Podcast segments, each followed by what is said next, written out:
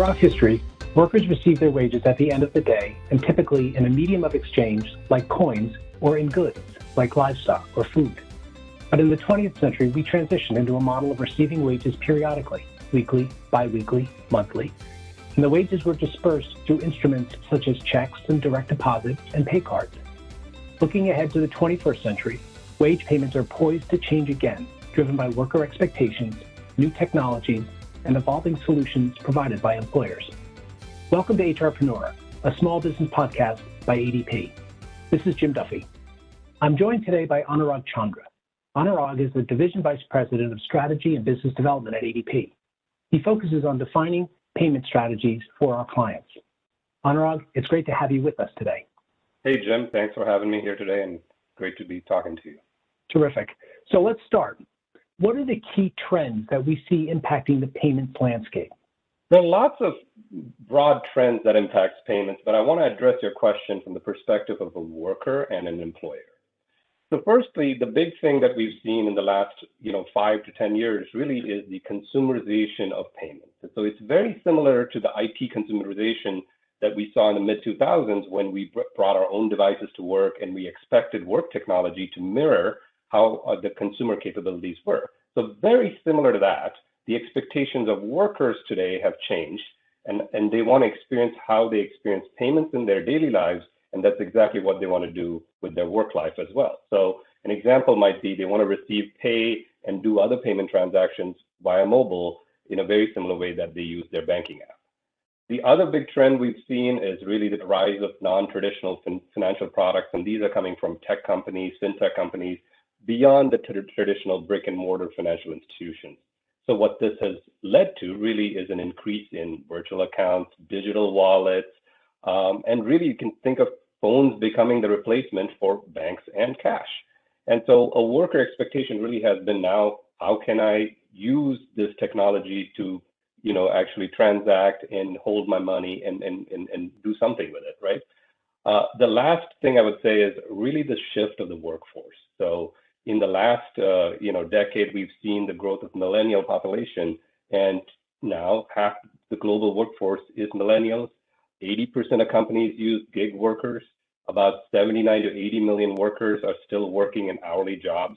So these workforce demographics are really are impacting what you know how workers um, use payments uh, from their salary, and then their expectation really is how and when I get paid is really important.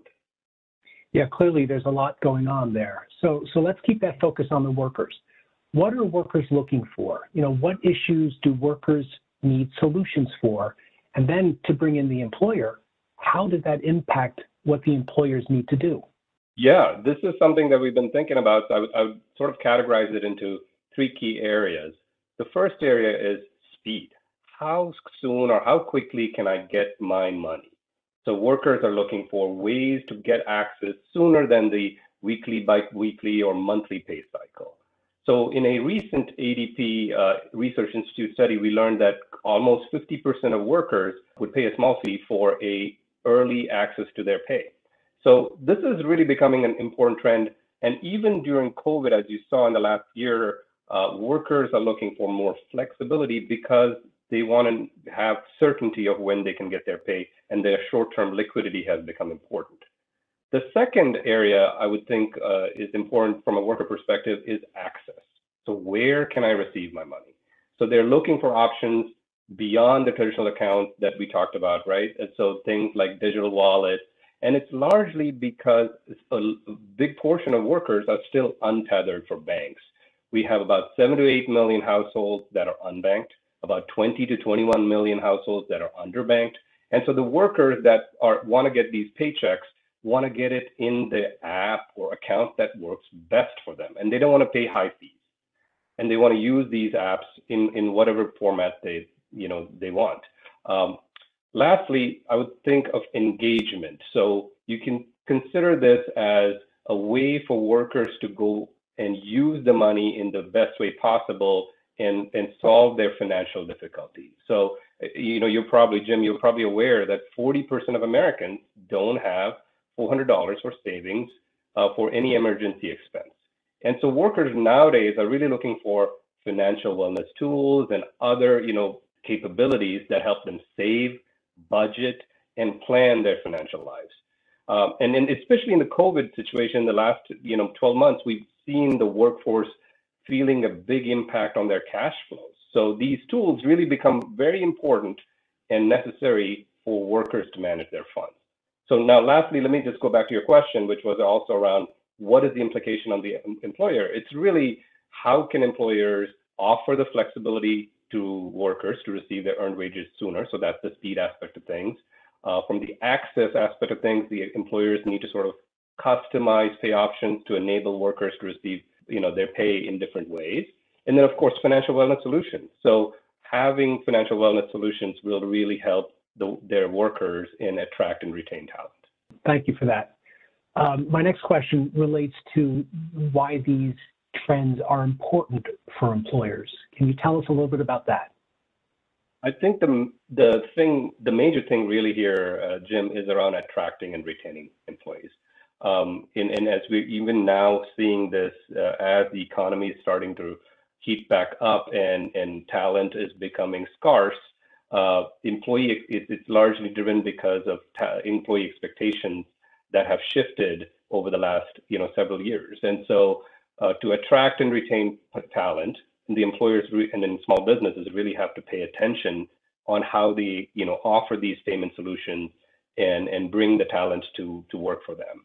So in in one of the the studies that we did last year with ADP Research Institute, 78% of uh, companies that we spoke with said that they really thought that they have to customize payment options to win the war for talent. And so uh, with that being said, I think the from a worker lens, the other thing is they're working multiple jobs to make ends meet, and so enabling employees to manage their finances better would really make them more productive and open to working at their current place of employment. Excellent. So, Anurag, are there specific areas of focus for uh, small business owners around pay that we should know about? Yeah, yeah, for sure. I think you know if you if you think of smaller businesses compared to you know the larger Fortune 500, it's a different, of course, you know, market, and and they have a the smaller businesses really have a bigger need than the big Fortune 500 companies to have enough working capital and cash flow to run payroll on the you know the biweekly or weekly basis. So that that really becomes uh, you know a constant struggle for smaller businesses.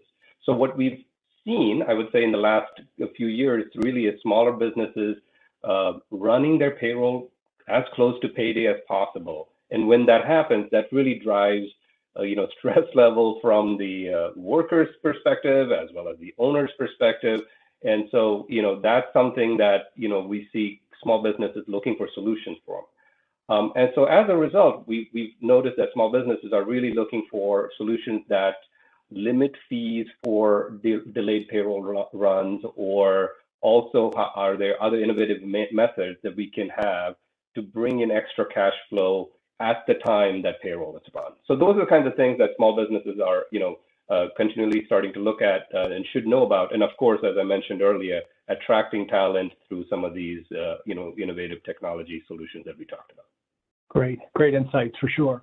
Uh, from an employer perspective, what does the future of pay look like?